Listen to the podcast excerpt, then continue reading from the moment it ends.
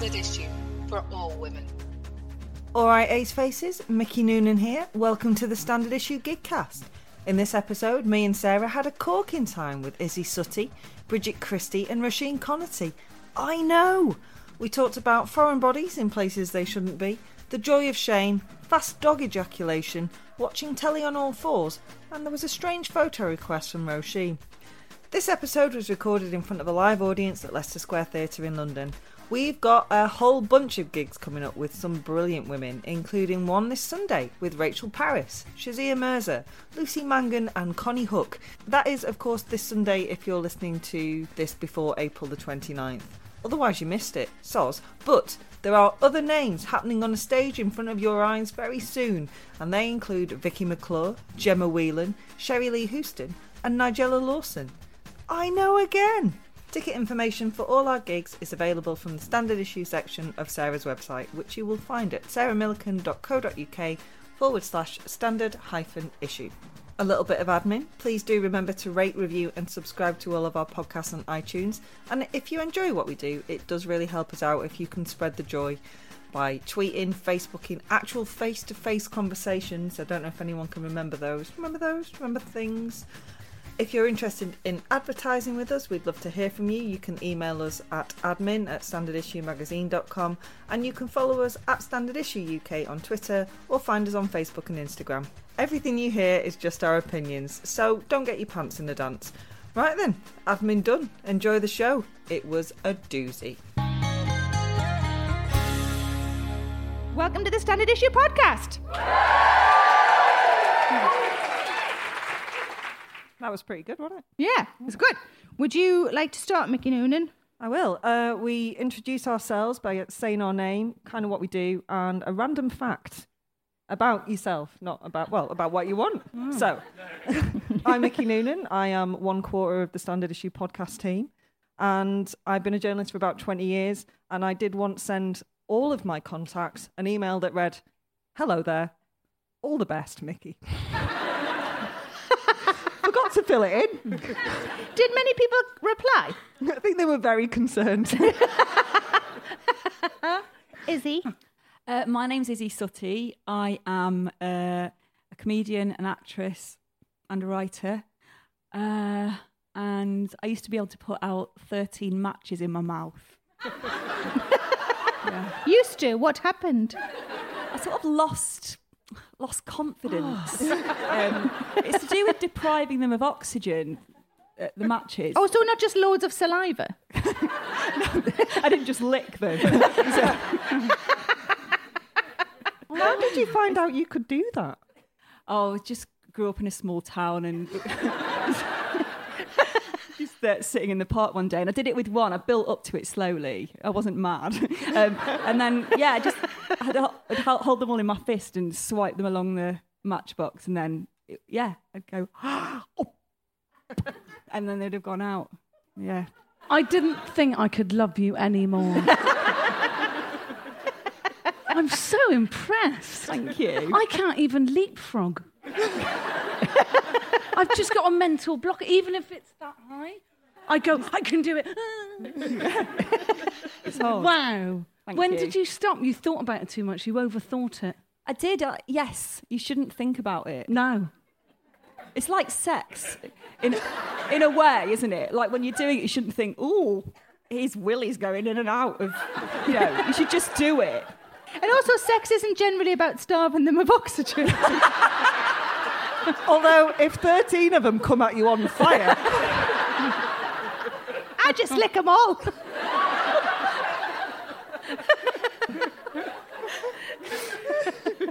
Oh, it is.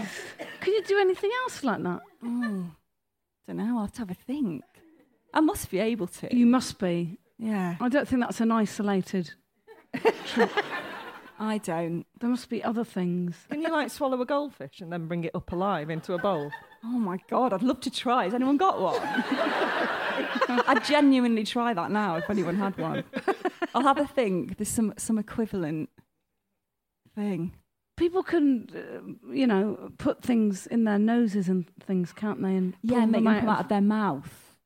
Oh.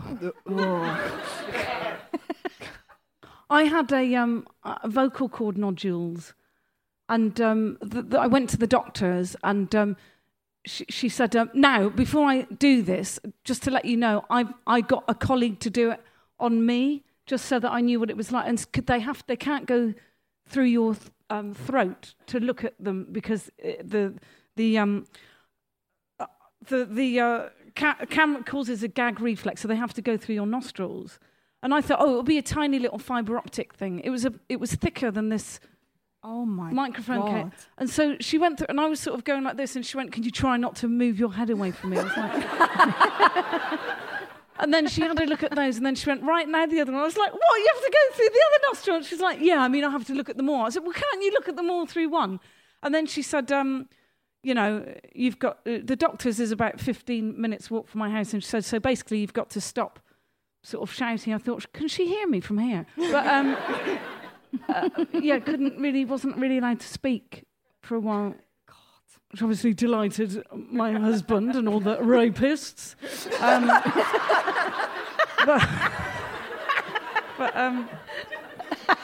But I couldn't. I don't think I could do anything like that with my.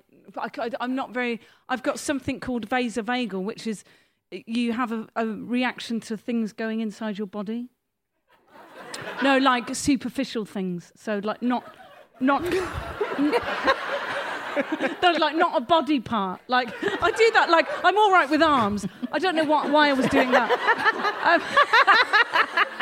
Like, you know, I'm getting all hot and sweaty. I pass out basically if a foreign object is inserted into me. I don't mean that a foreign. Oh God. Not like something a British metal. Object is fine. Something metal or plastic or something. Rubber. Yeah, anything like that. Mm-hmm. But you can. Is eat. That your fact about yourself?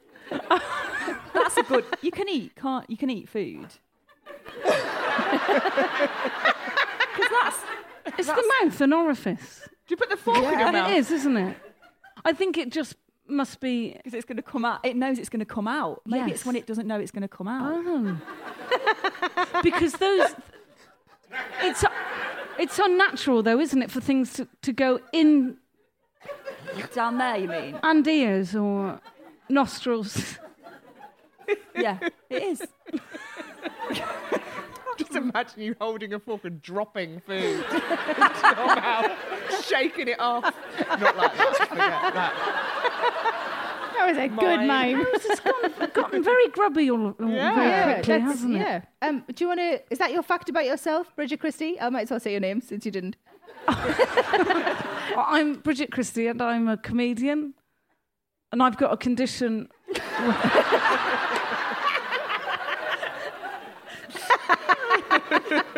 Roisin. My name's Roisin Conaty. I'm a comedian and actress and a writer. And I saw Charlton Heston on the tube when I was a child. Are you sure it was it? Yes, I am, Bridget. And he did that to me. Shh. Because I recognised him. And for years, no one believed me. And it was so annoying because I was saying Moses was on the train. And... And it was one of those things when I was older that I had to sit everyone down again and go, I need you all to believe that Charlton Heston was on the train. Like, I watched it again. It was definitely... And I was a tiny child, and we were on our way to London Zoo, and I saw him, and I was like, oh, my God. Like, you know, because my dad was a big Charlton Heston fan. I was like, 6. And I was like, hitting the teacher, and then he went to me, shh, like that. Oh, it was a school trip. Yeah, school trip, yeah. So it was a big fact. It's a big fact. I thought you said big fat and then looked at me. Big fact. Got it. Good. So I was like, this is starting. Big fact is your nickname. Where's big fact? And then she's going to give some big old facts. I am Sarah Millican, and I am also a comedian. And I like that you said you were a quarter of... Does that mean I'm a quarter of the team? Yeah, mate. Yay! I'm a quarter of the Standard Issue team. So last night on Netflix, we watched a fire burn. It's one of the things I didn't know. Did you need Izzy to come out? Yes. Izzy came around and put it out. I was looking for Crazy Ex-Girlfriend, and it came up with Crackling Fire. And I thought, watch that for a bit. And then we decided to walk the dog. And because I sort of mad, I paused the fire to walk the dog because I was nervous about safety. I think my fact is that I'm mad. I think that's what that is. You are all very, very funny women, so I'm going to start with a time-honoured classic of what never fails to make you laugh. And I'm going to start with Isy. I think the thing that never fails to make me laugh isn't a thing that I do very well, weirdly. I don't think you necessarily like the kind of comedy that you make. But my favourite thing is, like, people falling over and stuff. Like, people running for the bus and missing it and stuff like that, which I suppose I can do. But what I mean is I don't really do... I guess that... Is that slapstick? Is that what that's called? No, it's unlucky. Yeah. Do you like? I find it quite funny when people in quite a childish way, and not a permanently damaging way, lose out on something. Like they miss a bus or they fall over. Like I find the in between is very funny because it's sort of they're just like kind of they love each other, but they're a bit kind of nasty to each other on the surface. So yeah, I think that's my favourite kind of humour brand. Bridget? Yeah. Okay, I'm going to tell you two things that I always look at when I'm down or worried or anything like that. And the first one, I nearly vomited. I was laughing so much. So the first one is Nicki Minaj's Anaconda fart remix, where some genius has dubbed the entire thing. It is one of the funniest things. It's the whole video. So there's all and for the listeners, Bridget was twerking over and over and over. And the other thing is Mike Parry from Talk Sport doing the cinnamon challenge. Now, the cinnamon challenge is very dangerous. Like, if you inhale it into your lungs, it can kill you or something. So it's quite it's like a phenomenon, but it's not a modern thing. It's modern now because we've got the internet. But apparently, pirates used to do it when they went off to get spices and stuff. And yeah, like, oh, have you got any rum? Yeah, look at this. Anyway. It's quite a waste if they're going to get spices and then just waste quite a lot of it by being dicks. Yeah, you don't need much though. But Mike Parry's is the funniest one. There's loads of them on the internet because he's quite arrogant about it. And he's like, I've been looking at all these young men on the internet choking on cinnamon, going, and I've come up against a lot in my life, and I'm not going to be beaten by some cinnamon because whenever I get a problem in my life, I just headbutt it away. And he's in this really tight T-shirt, and he's really alpha male, and he's really vain and arrogant about it. And then he ends up in a really bad way. He says, and I'm going to take a teaspoon. He has like a teaspoon of it, right? And so he does it. Like for about 5 minutes, he's like, he's gagging and vomiting and retching and he can't breathe. And he's going, water. And then he says, oh, God, because it turns, I've done it. And it turns to like cement in your mouth. It feels like your whole mouth has turned into cement and it blocks your airwaves as well. So you sort of panic and you can't breathe. And it creates like an explosive reaction in your mouth. So it all sort of comes out at once. And then you're in quite a bad way and it makes your eyes stream and everything. And then at the end of all that, where he's nearly died, he goes, oh, not a very good idea for someone who's just had a stroke.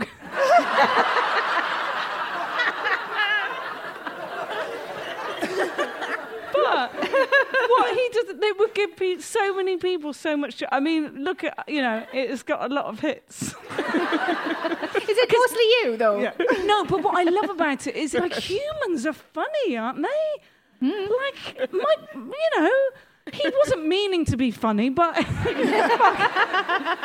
we do these mad things, and it really makes me feel good about us again. You know, we have to keep reminding ourselves of that. But it's these silly, it's basically farting and inhaling cinnamon. Yeah. Mine's the same, I think. Not the cinnamon, but I think the two things, like shame. Anyone experiencing shame and trying to hide it is my, like, not too on the cringe, but just enough. Especially if they're prideful. So someone that's my favourite type of humour. Anyone who's sort of being revealed, or or doubling down on it. It's very similar. John Robbins is a comic, and when you sort of go all in on something, well, you're going to lose anyway for pride. So I was at a house party a few years ago, and a New Year's Eve party, and there was another really hot chilies, and John Robbins did the thing where it was obviously wanted me to taste it, but he was so giddy about his plot that he gave it away straight away. He was like, "Oh, do you want to taste this chili?" And I was like, "No, obviously not." And he was like, "No, so it's absolutely fine. It's a normal chili." I was like, "You ran at me with it, mate." I was like, "I'm not biting the chili." And he was like, "Why aren't you biting?" And he was like, "What?" You could see he'd been giddy up for it, and he was like, "Why don't you bite the chili?" I was like, "I'm not biting the chili because it's going to make me ill." And I went, "You bite the chili." He went, "All right." I bite the chilli. I went, bite the chilli. Went, I bite the chilli. I went, bite the chilli. And he bit the chilli and got sick and had to go to bed before 12 o'clock. But that was always going to happen. Yeah. And that's my favourite type, is when you go all in, or any humour like that, like in Seinfeld, where someone, you're in it and you go, you've lost anyway. But that's sort of still clinging on. Still, that's my favourite, watching someone prideful in any sort of stand-up or sort of losing. Hyacinth Bouquet, I think, is... Oh, I love it. It's my, I can watch it again and again. Oh, I love it. She's amazing. She is. Every time she falls in that bloody fence. Intellectually, I'm like, this shouldn't work. It's a woman every episode falling on the fence. She's brilliant. She catches me every time. I'm like, she's falling that fucking fence again. I love that sort of... That's my favourite. That's what gets me laughing. I think mine are kind of classics. Farts, same as Bridget. But although Izzy said things that you make, you don't necessarily find funny, I don't think farts come into that, because things I make in the fart department are fucking hilarious. Because I have really bad IBS and I don't avoid the foods that I'm supposed to. But every time, because my husband will say "crikey" at my farts, and he's not from Danger Mouse, so he doesn't. It's not a word he says any other time, and I'll just say, "I've got a syndrome," and then he has to leave me alone. And also, I've realised only today that I will regularly, if I've got headphones on and music, and I'm walking down the street, I just fart freely, assuming that because I can't hear them, other people can't hear them either. So I'm so sorry if you've been behind me today. I'm not sorry. And my little dog makes me laugh. Like, he did a shit the other day with an erection. That's impressive. It's impressive. I went to pick it up and it was just there, and I was, so he makes me laugh quite a lot. And whenever I go to stroke him, I take him on tour a lot, and he's backstage at the venue in like a little basket in his little bed. And whenever I go to stroke him, he automatically opens his back legs to show me his cock. I just like the confidence of it. Always makes me laugh. Well, I had my old cat Ross. I had him for 15 years and he was amazing, and I had him from when he was a tiny kitten, and he was about 13 or 14 and he was sat on my lap and I was stroking him, and all of a sudden his little lipstick came out and he was having a lovely time, and I had to rethink our entire relationship. Thought it had been a mother-son thing, and apparently he'd just been getting off on it. Weird. You had a boyfriend. Oh, I didn't mean like that. Oh, sorry. When I was filming in the summer last year, this is one of the worst things that happened to me. It was so quick this time. So we were in a cafe in East London somewhere, and I came out and there's this gorgeous little doggy. I stroked the dog like, "Hello, mate," and then he was started immediately banging my arm. I was like, "Whoa," But I was like, so I was like, "Ha!" In the time it took me to go like, "Ha ha, randy little sod," that's what I said. He came on my arm. You are joking. That quick. I was like. And I was in costume, and I was like, they're like, "What's on your arm?" I was like, "It's not great, mate." Oh my God. It was so quick. He literally did 3 thrusts and came all over my arm. Do you think in the past he's been shooed away too early and he's had to go and finish himself off, and he's trained himself to just be able to come really quickly? Yeah, she's gonna go. That's the director coming. It's really. Yeah, it was. I it took me I was like, no. That was the owner. And the owner didn't know. The owner's like, it was so quick. It was like 2 strokes, and they're like, oh God, randy little sod, isn't he? What is? And then it was stopped, and then I was like, it was just all over me. What did he do afterwards? I just had to go into costume and get them to wipe it all down. Which costume were you in? The dog. Well, he had a fag. Which costume were you wearing? I was in a coat, like a maroon coat. Oh. Did you keep the coat just in case it has that effect on other people? There was two coats, actually, so I had to go into the other coat. Spare, in case coat. She gets jizzed on. Coat. Yeah. And it's going to happen, you know. Do you think that you may have interrupted... Do you think it was already there and you interrupted it? Well, you can look at it that way, Bridget. You can be like, he liked what he saw. It was so quick. It was. I think he was definitely like... Already he was, prepared. The way it worked out, it was like he'd been pulled off a lady dog and then an arm put came. On your arm. Yeah. Like, it was Does that it was make so you quick. Worried that your arm might look like a lady dog? I mean, it's pretty hairy arms, so maybe. Yeah, maybe. Was it a dog in a maroon coat? But that I also felt like, oh God, I like to, you know, it's like we just have to. They're sexual beings, guys. We have to breathe into it. We can't desexualize our animals. Not we can ourselves. We can, yeah. But you know, like you shouldn't heave and stuff. Like my sister did when she saw our cats having sex. She was like.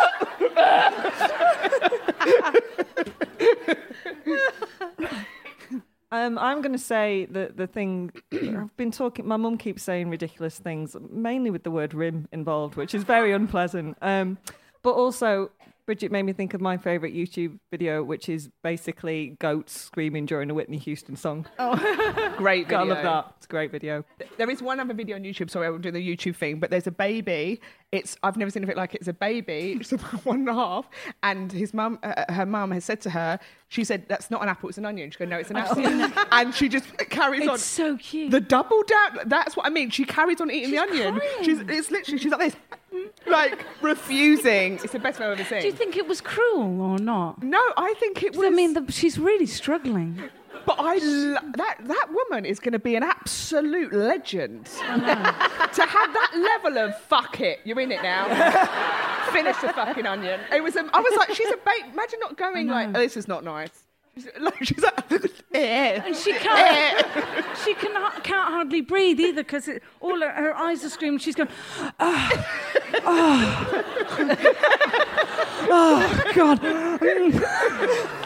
Yeah. I've never seen anything like it. It's so funny. It's really cute, though. Great, though. I had a big spot on my bum once, and my best mate really wanted to see it, and I wouldn't let her see it unless she ate an onion, and she did it. I know. But it was a similar thing. She was like, please just let me see it because I've been going on and on about it. And I was like, no. And then I thought, what can I make her do? Within reason. And I'm like, she ate the onion. That's amazing. Great. But that was around the time we used to do this thing called the Piss Challenge. Does anyone remember the Churnton Challenge? There was a cheese called Churnton. Yeah, I do.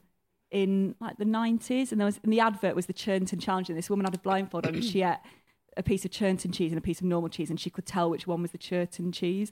And we used to do the Piss Challenge, where we'd get a glass full of like warm water with like honey in it, and then a glass full of piss, and then you had to pick one and drink the whole thing. And I know. And Hannah, who ate the onion, also drank Ollie Ascombe's piss. Oh my God! How old were you? We're in the sixth form. Oh my God! No.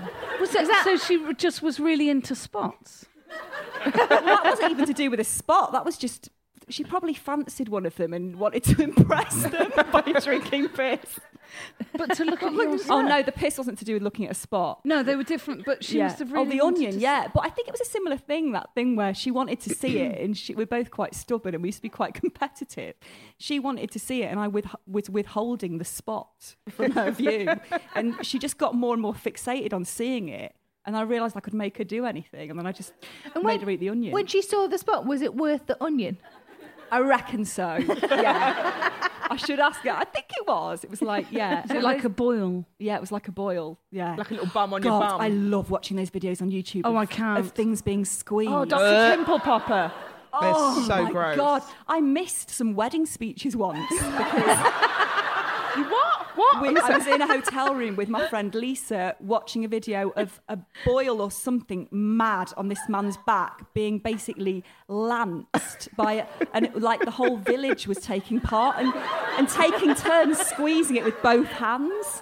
Oh my God. You know when you get two Jacob's cream crackers and put and then you squeeze it. That was what it was like. I can't even squeeze my own whiteheads. So I just get into the bath and then just wash my face vigorously and sort of hope it's got rid of it. Like, I'll have whiteheads. I've done on TV before and I'm like, I can't. I can let other people do it, but I can't go at it or look at it. What is wrong with you? That's one of life's great pleasures. It makes me feel... Who likes squeezing zits? No. All the people really like it. I've never, picked, cuts or scalps. I have. Oh, God. Yeah. I mean, Izzy and I'll help you out. I don't know if I could do other people's, actually. If I could squeeze other people's. But you like watching other people? Yeah, I do, but I start to feel sick. I can only watch a couple in a row. Then I have to go back to the wedding. I watched it. I watched a documentary once about somebody who had some kind of brain worm. Oh, please don't. God. No, please don't. I will pass out. I'm going to continue. I'm getting it's like that. It's not metal. You'll be all right with it. It's not metal. And he described how... Yeah, maybe put your hands over your ears. He described how it came out of his nose and it looked around. And what? It looked around? Yes, and then went... Bridget, you're all right now. It's all right. Do you think it thought it was in a better place than it was? Saw the wallpaper was like, now. That story has now changed everything for me. Like, you know, you have moments in your life where you get a new piece of information, you're like, oh, that's changed everything. I didn't hear it, so don't tell me. Everything. I'm not going to tell you, but, every time I have a headache or whatever happened. No. I'm like, there's a new part. You know, when you watch Blue Planet and you go, fuck me. There's, that's what I feel like, but it's in me. There's Blue Planets in me. You're welcome. You looked at me for a response, and that's the one you got. What is making you angry right now? And I'm going to start with Bridget. I'm not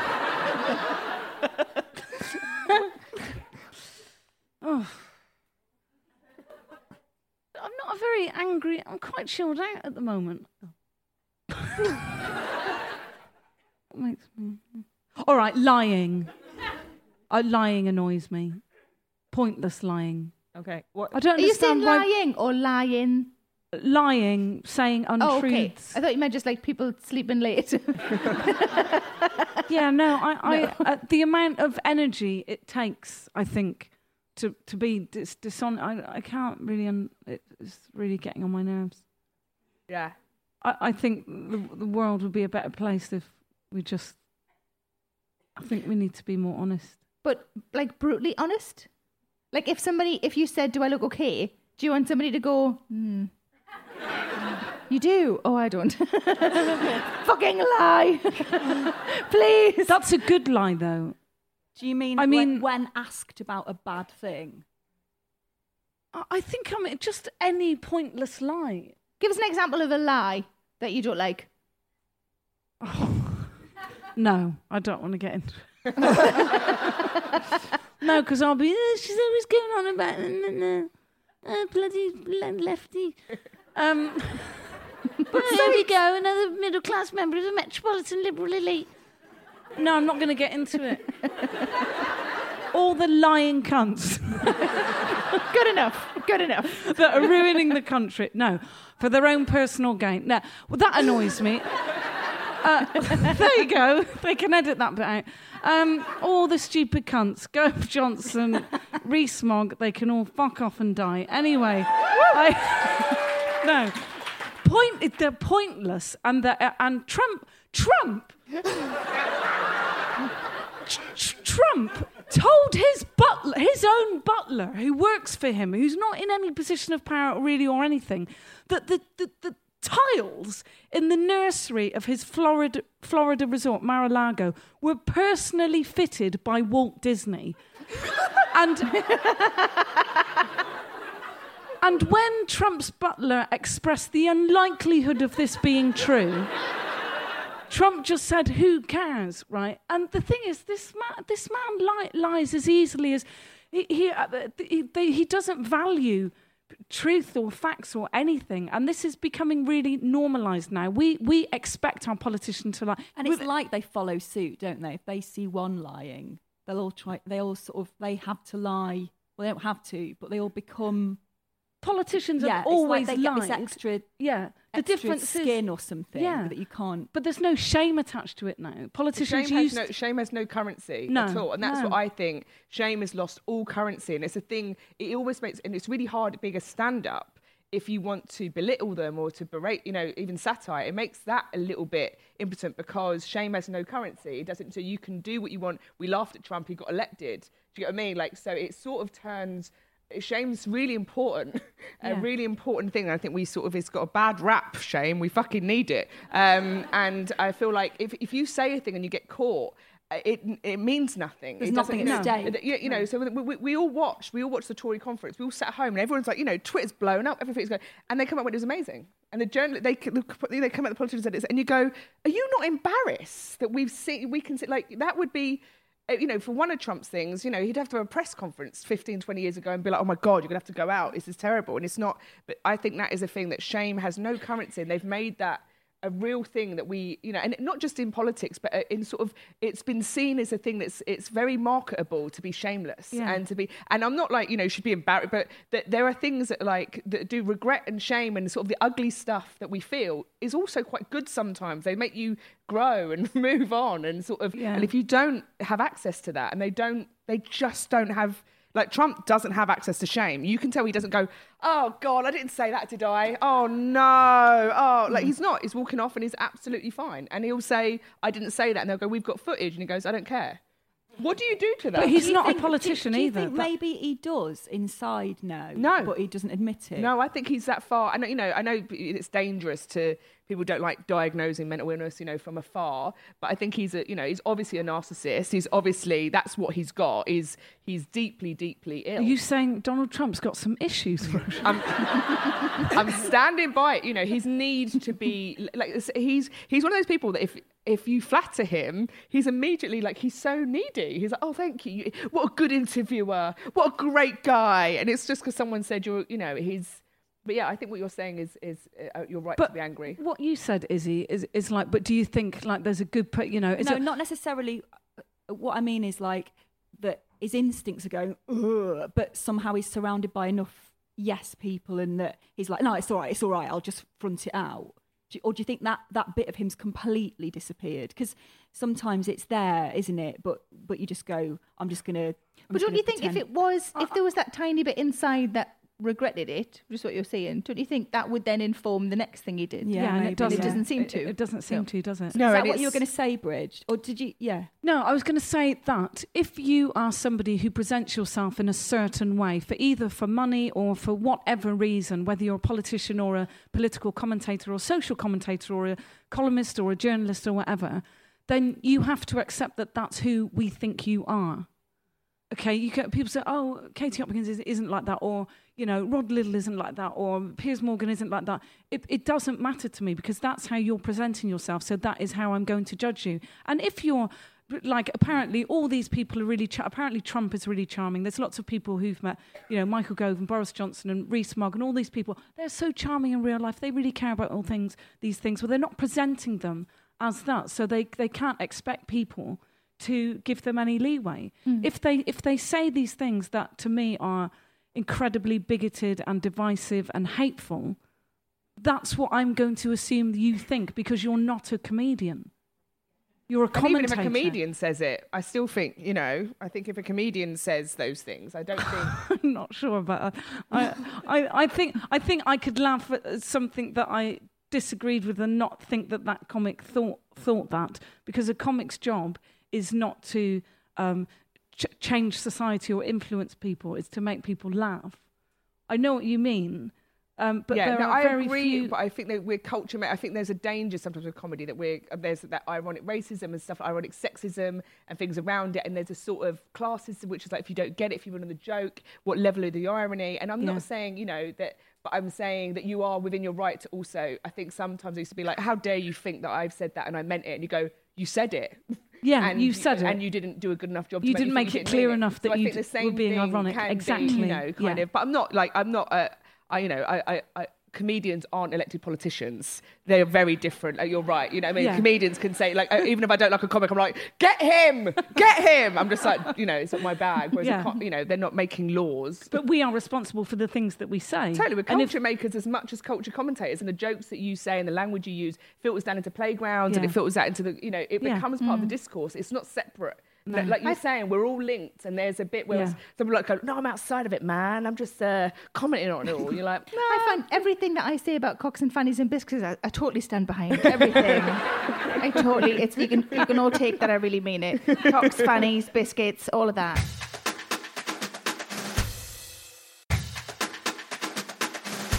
Let's start with you, Roisin. What are the best and worst things about your work and life?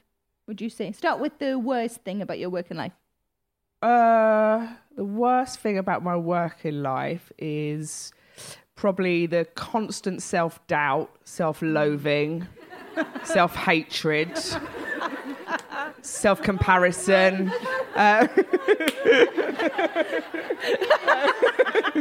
The comments, the emails, the people hate my teeth. Fucking get over it. I ain't getting a brace.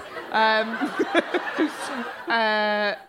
worst parts are the bit when you go into the arena, not to quote, but you know, and you go in and you put yourself and say, "Oh, listen to me," and people go, "Oh, we're gonna have some opinions on you," and you go, "Oh no." So that's the worst bit of the job, I would say. It can be very being funny or trying to be funny is very different to a lot of art because there is a. Not much of ambiguity in the end result. Like, if they're not laughing, you can't be like, I think it was all right, though, it's interesting. I think I've got some good points. And I'm, you know, it's sort of, and that's sort of the best and the worst part about being a comedian is it gives you an absolute goal for, but it can also limit you sometimes. And sometimes you want to do a thing. If I want to do this thing, I want to talk about that, and then you're like, but I can't get it to the goal. Like I can't. Me personally, not everyone, but you know, I sort of can't. So that's where the worst parts. It can be, you know, it's hard, like any job, and any job where as a woman you are public and you move up in, you know, I've done all right. I'm doing all right in my level. You get a lot of criticism and you know a lot of ridiculous conversations about. And also the idea that you represent a species, you know, like, I don't think we've all had that. We're responsible for our entire if gender. I have a bad gig, that's the end of women. That's the end of women. We gave them a chance. And that's eased off a bit, but I don't, you know, like, I feel like it's important to not say just because I feel like sometimes you rise up a rung and then, because I remember I used to read people and then you sort of go like, it's all got a lot better and you go, it has, you know, it's still... So that's the worst parts. The best parts are, you know, the feeling of a gig going well is, and when you've worked really hard on it, is the best feeling in the world. We all agree. Like it's so nice. It's such a lovely, lovely feeling. And the writing and it's comedy's a bit like school when you don't leave, and it has bad parts of that. But the best parts of it is quite intimate world, and I think you have a really, like, it's quite hard to have any privacy because everyone knows how well you're doing because they know what gigs you're doing and what you're getting paid for them. Everyone knows who you're going out with or what relationships that could you talk about on stage or what state you're in or any ailments because everyone walks in going, oh God, I've got cystitis, oh God, I've got this lump, I've got, you know. So I think the best parts of it are the creative, being creative, getting a chance, I think, you know, bless you. I think I came from a sort of working class background, very, you know, and I feel like that being able to get a voice and to, you know, write the show, like Game Face and stuff like that, that was my thing. I like writing scripted and, so getting up, you know, fulfilling the best parts of the job. So being funny or doing a job well on those nights you have it. Have you got a favourite sort of? Do you prefer writing for TV or being on shows or doing stand up or? I I think standard. I'm a comic as like a diagnosis. Like, that's always my go-to. Like, I think comedy's a diagnosis. When people go like, I wasn't really sure, you go, that's not how it works, mate. It's sort of it is like a calling, and that's very pretentious, but I really do feel that. It is like a... Because it's really fucking hard. When it's hard, like, and not... I don't want to make it like we're not, you know, nurses or anything. It's not fireman hard, but, like, it's hard if you're neurotic and on a train back going, they hate me. Everyone hates me. And then you think, you know, and it's sort of, you know, and it's very, especially the beginning, it's very hard. And then people you know are at the gig and you have to go and talk to them and they're like, well done. It's like, oh my God. That is the absolute worst. Isn't it? And they don't look at you, they look at the floor. I'm like, look at me. Look at me. I'm here. They won't look at you. It's unbelievable. I just did a tour show in my hometown and my mum's in a wheelchair and the only wheelchair spaces in that particular theatre are in the front row. And normally they put my mum and dad to one, like, right at the end of the front row, and this time, I don't know why, they decided to put them dead centre in the front row. Oh, and it's not until you see your mum's face do you realise how rude your show is. Like, one of the first things I do is mime blowjobs. Oh, my God. But my dad texted me in the interval, because I thought, oh, God, what's this going to be? And he texted, and it just said, you're awesome. Oh, with a little clapping emoji that I didn't even know he knew how to do. Was there a little aubergine as well? He wasn't just referring to that bit, like, you look like you've got good skills. No. But it was terrifying and adorable all at the same time. Yeah. My sisters come to my first gigs and I was so bad, but I didn't think I was bad, obviously, but other than I said the word people at the end of my jokes. I didn't notice. I don't remember you saying that. She might be like, please drop the people bit. And I was like, she was like, you say like people. But I don't remember. Like, I was like, I don't do that. She was like, you do, it's really weird. Why do you do this comedy voice? Yeah, so listen, people. But she used to get her inhaler out, so I'd be on stage, I thought, I'm going all right, and then I'd do this.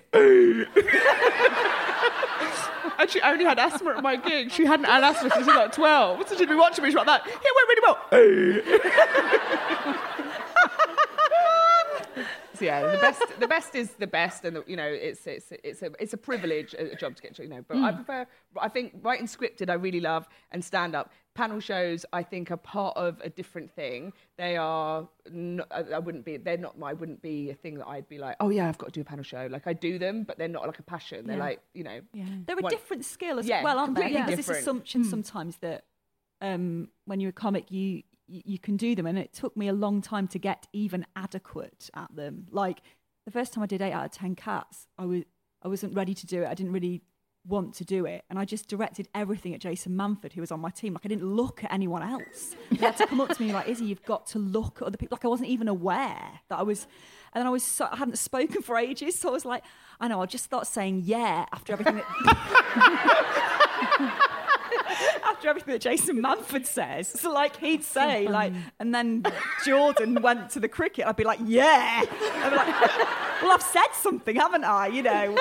And then I was like, I can't just keep saying yeah. So then I just started doing material. So I started doing a bit. I was like, you know that bit I used to do about Dido singing from the bottom of a well? Yeah. Did you do that out of pedalled context? For too long anyway. Yeah. I was like, I was walking past a well the other day, everyone. Jimmy Carr was like, Dido was at the bottom of it. Then started doing this impression of Dido singing from the bottom of a well. I was like, oh my God, this is so awful. And I, like, at that point, I was doing 20s. I'd done Edinburgh a few times. You know, I felt like I was at a point where I may have done an hour, or I felt like I sort of was starting to understand who I was on stage. And yet sometimes you can go in a panel show and just feel like you've never done it before. It is a skill set. It's completely separate. It's nothing to do with how funny you are at all. And it's a skill set. And, like, if I do a panel show now where I've gigged with the people and I've got a little bit, you know, so they've seen me be funny and and there's a little bit of respect. There's a little bit of, like, you know, we've all seen each other. We've all been behind a black curtain, like, we're going to be all right out here, you know, kind of. There's a little bit. If you do one where you haven't, especially when you start, you're normally doing panel shows, you're the newest girl, and sometimes if you haven't gigged with them, there can be And also, I don't have panel show. Like, I've got a point of not changing my cadence, so I don't write jokes like that. So I talk in the way I talk, which is... But that looks like I'm in trouble quite a lot. They were like, oh, she's in trouble. We got this. Bang. And I'm like, no, I've got this. Like, it took me a while to be like, you can't... I'm going to get to the joke, but I don't deliver it. You know, I think that's the hard thing, is to not lose your own voice. It's to a lose horrible your own feeling. Way of knowing... Yeah. When you think, I've got a bit, or you think of a bit, and then you think, oh my God, I've only got 8 seconds to get it out before someone interrupts me, and it's like the opposite to this, really, where there's room And also look like you're not rushing it, look like you're having a chat, so you're like, yeah, it's really funny thing happened to me as well. I was you know. But always looking like, we're just having a nice time, just having a little chat, just having a... When I first started doing panel shows, afterwards my agent would always say, you looked so great, which meant that I'd been shit.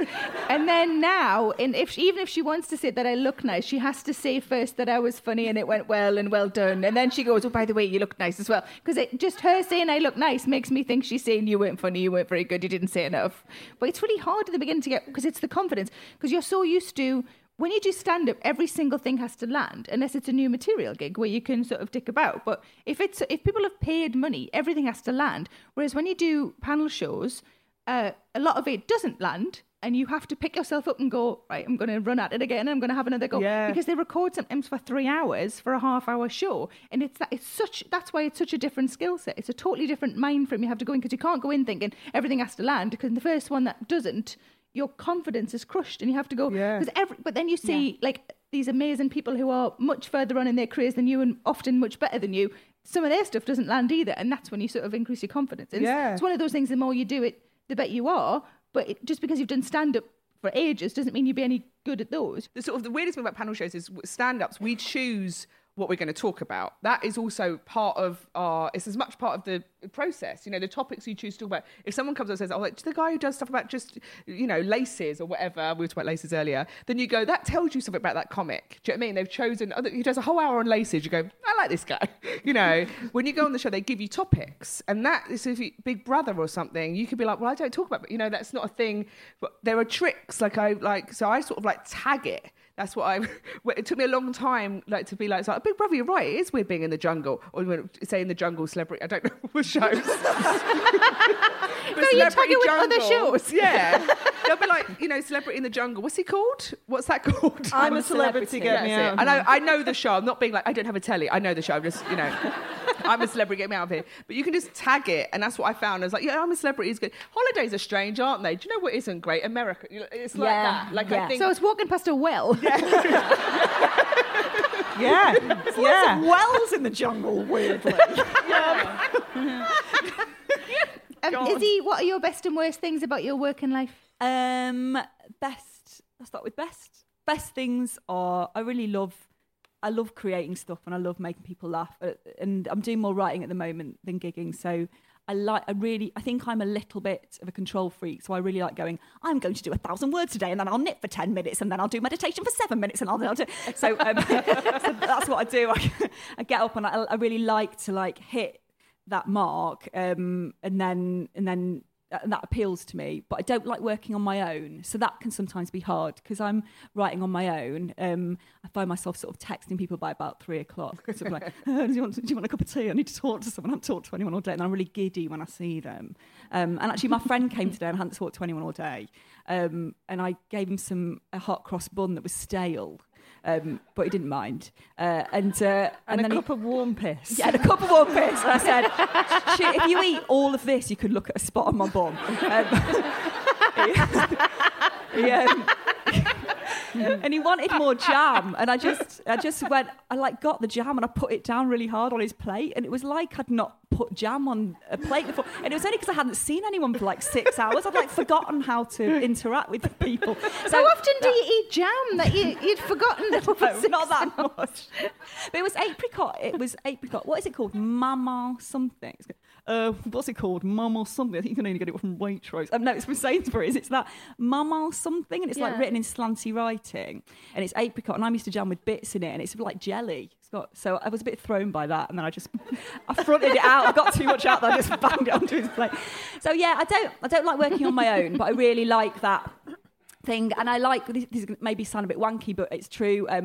This is my second book, and what I found when you get a book going, because it's such a massive thing, when you start, you're like, God, it's got to be 80,000 words, and you know, you get little bits, and then once you've got that first draft, it's like you've got a bit of clay, and you can see, oh, I need to cut that, and I need to, and I really like the process of that, and I think that. Now I'm starting to get into it a bit more. I feel like it's a little friend sort of in my pocket, and I come back to it the next day and somehow I've solved a few problems overnight in my head. And so I really like that process of it. I've got a toddler, so I find it hard to go out at night and gig just because she's going to bed. So I found it hard in some ways to... I've struggled a little bit with that kind of... What am I now? You know, at first I was like, what am I? I used to gig every night, and I don't want to do that anymore, really. I want to be with her more. And so it's taken me time to sort of find that same buzz, I guess, from other ways of creating stuff. Knitting. I've not stopped gigging, but it's from just... knitting. From cocaine and knitting. Yeah. Drinking piss. And what a group it is. I got 5 scarves done yesterday and 10,000 words. Bridget, what do you like most and best and worst? I didn't know what that sentence was. Worst and best. Having a problem with something and working out how to do it. But I really love that. And thinking that I'm sort of moving forwards, like I'm not getting worse. I might be, but I don't know. Just that thing of wanting to do better work and having the opportunity of doing that, I think is pretty amazing. Yeah. I wouldn't have ever thought in my wildest dreams that I'd be earning money from it. Never would have thought that. So that's pretty amazing. It? Yeah, it is. Not you. Yeah.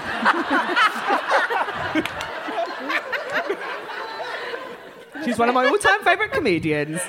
But I mean, the worst thing is like the self-loathing and the imposter syndrome. You are all doing really well, as Bridget just established, in the jobs you're in now. But if you could do any job, regardless of training or whatever, what would you do? I'm going to start with Roche. Because she looks terrified. Sometimes I do this whenever I get into a really hard bit of writing. And we were talking about this earlier, weren't we? I sort of go, what else could I do? I made this choice a while ago. Why I need to have a read, think. What would I do? I think I'd like to teach, I think. I'm quite... and then I think, that's mad, but I think I would probably... I need people to listen to me. Are you patient? I'm not that patient, actually. But I am really, really encouraging. Mm. I'm quite good at encouragement. As a small dog will testify. Yeah. Exactly. So I think something maybe like teaching, I'm not sure you'd dogs. You wouldn't be allowed to teach in that burgundy coat, would you? I don't know. I think teaching, or maybe something completely, completely different, you know, kind of. I'd maybe like to do something more physical. I think if I had another life, I think I'm quite sedentary. I feel like I've been like this for most of my life. Look, this is my job, looking out windows with a pen.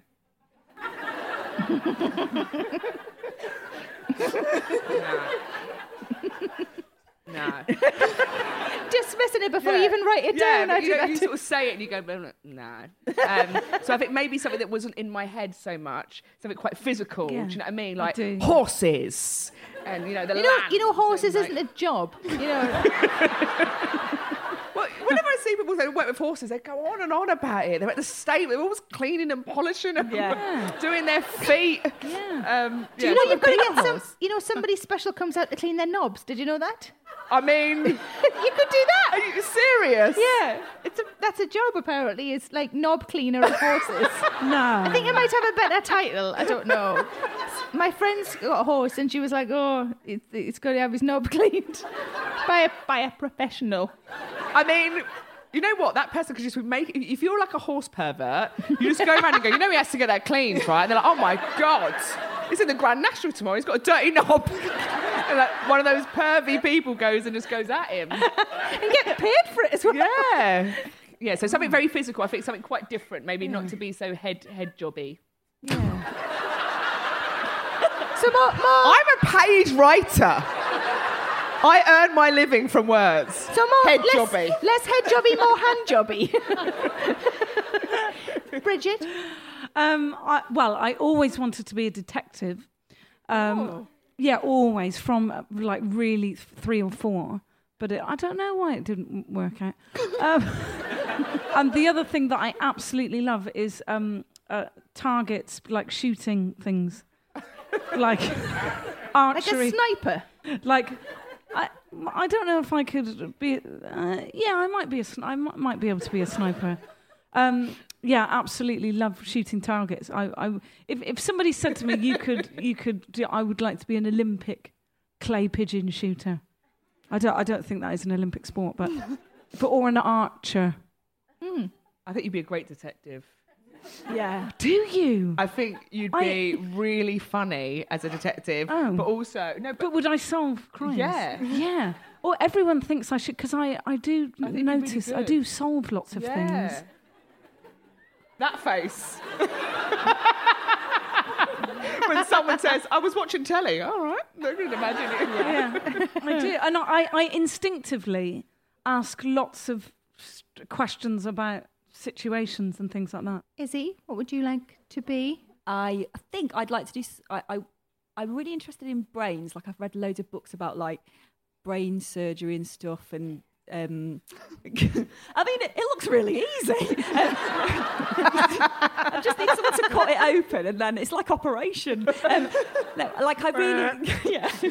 Sorry, mate. But I'm really interested in, like, I just read this book about the gap between life and death, like when people are unresponsive, but they're completely conscious inside, but they can't. And this guy developed this amazing machine that can. Their brain, if they thought about playing tennis, he'd ask them a question, and if they thought about playing tennis, it meant yes, and if they thought about walking through the rooms of their old house, it meant no, and he was able to communicate with them through an MRI. God. It was so good, and I can't remember the name of it. Well, I'm so gutted, but it was really, really good. Into the Grey Zone, that's what it's called. It was brilliant. So I'm always reading books like that, and I don't know why, it really fascinates me, that thing of... I don't know why. I just really love it. But I think that would have taken quite a lot of training to do something like that. I think I may have done something to do with language. I've always been really interested in, like, language acquisition and, you know, why some people even maybe stutters or things like that. I think I would have liked to work with kids. Like human behaviour, which is it's not that dissimilar, because comics... We sort of always, a bit detective, it's quite interesting. Like, we're always a bit like, what's this about? What's going on here? What's under that? It's like getting observed things, don't we? So I think it's similar, yeah. I love that you think being a detective is, what's on your head? What have you got there? It's a hat. What are you coughing for? What are you coughing for? I imagine if someone coughs, you'd write like 10 pages. Yeah. In a notebook, you definitely have a notebook and a pen, like a pen that went through a spiral bit at the top, or a pencil. I'd be really unassuming. Like, I'd pretend that I didn't know anything. Oh yeah, you would. I do that now, actually. And I'd be really scruffy. Yeah, yeah. I think you'd be dressed. Do you? Yeah, I think she'd be sharp. I think she'd be dressed like that for the reveal that it was them. Yeah. But until then... Oh, So that's how you knew she solved the case? Yeah. Like, oh, no. She's in a big hat!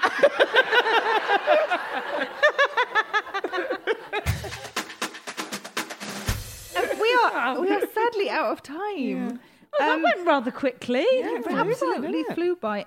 In which case, we have time for plugs. If anybody would like to plug anything. Izzy, do you have any? When is your book out, your new book? I think it'll be next year. But I've got to stop knitting. When is your jumper out? If anyone from Orion's listening, I'm going to put loads of photos of my jumper on Twitter. I'm in a show called Damned about social workers, which is on Channel 4. And I guess when this is on, it'll be on 4, not 4AD anymore. Yeah, it is. All four. On all fours. Yeah. People know. Hey, I always do that. I always tell people I've watched something on all fours. I don't know what they think I'm doing. Is that when the professionals are round? What a funny way to watch telly. Imagine you go round, hello, Sarah, just watching the news. It's just a screen of a burning fire. I think that would be the best thing ever. If you imagine you're really close to someone and then you walk in, it's such a game-changing moment if they watch telly on all fours. It's so harmless, yet it changes everything. I wouldn't mind. You wouldn't mind? I wouldn't mind. Clothed or unclothed? Either or, I think. Oh, really? You're not bothered? Are they just gonna do they watch the whole film on? You'd tell everyone about them. Therefore, the trust is broken. Oh. You've lost a pal. It is easier to get to the snacks, though. Bridget, do you have anything to plug? Well, my radio series would have all gone out by the time this goes out, but then I'm on tour for the rest of the year. Good. Well, all on your website, presumably? Yes. Thank you. Roisin, what do you have to plug? I don't really have anything to plug. I have a... Is Game Face not still on? Oh, yeah, it's on all fours. Yeah. Yeah. Please watch it on all fours. Just send me loads of pictures of you watching Game Face on all fours. Oh, God, what have I asked for? Yeah. Remember, she said clothed or unclothed was fine. Just remember that, everybody. Sarah? I'm currently on tour and will be, when this goes out... I'm on tour until December. So everything's on my website. And I also have a book out as well. Mickey? Sarah's book is called How to be Champion. Oh, sorry. For fuck's sake. It's brilliant. Oh. And so is Roisin's show. And I'm sure your radio show will be as well. And I look forward to listening. Everybody on here's work is... Yeah, everyone here is brilliant. Really good. Yeah. You can follow us at Standard Issue UK. And we champion everything about women, not just... lipstick and bras. I just sometimes lipstick my bra on. It's less supportive, but it looks so pretty. That's I tend to so just match funny. My nipple colour and colouring out. That's just why you're an inspiration, Sarah. Thanks. And I love it when you wear a bra on your face. You guys have been such a lovely audience. Thank you ever so much for coming. Please join me in thanking our excellent guests for this evening. Bridget Christie, Isy Suttie, Roisin Conaty, Mickey Noonan, and I've been Sarah Millican. Thank you very much. Good night.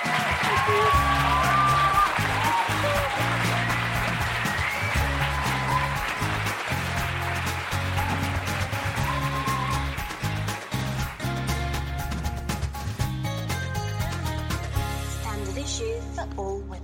You've been listening to Standard Issue in Conversation with Isy Suttie, Bridget Christie, Roisin Conaty, Sarah Millican and me, Mickey Noonan, recorded live at London's Leicester Square Theatre. Theme music and stings were composed and recorded by Barry Hilton, all rights reserved. Thanks to Maddie Hickish for all things tech, to Jen for organising the event, to all at Leicester Square Theatre and to Isy, Bridget and Roisin. All of our podcasts are available on iTunes and Acast. Thanks for listening. Stay frosty.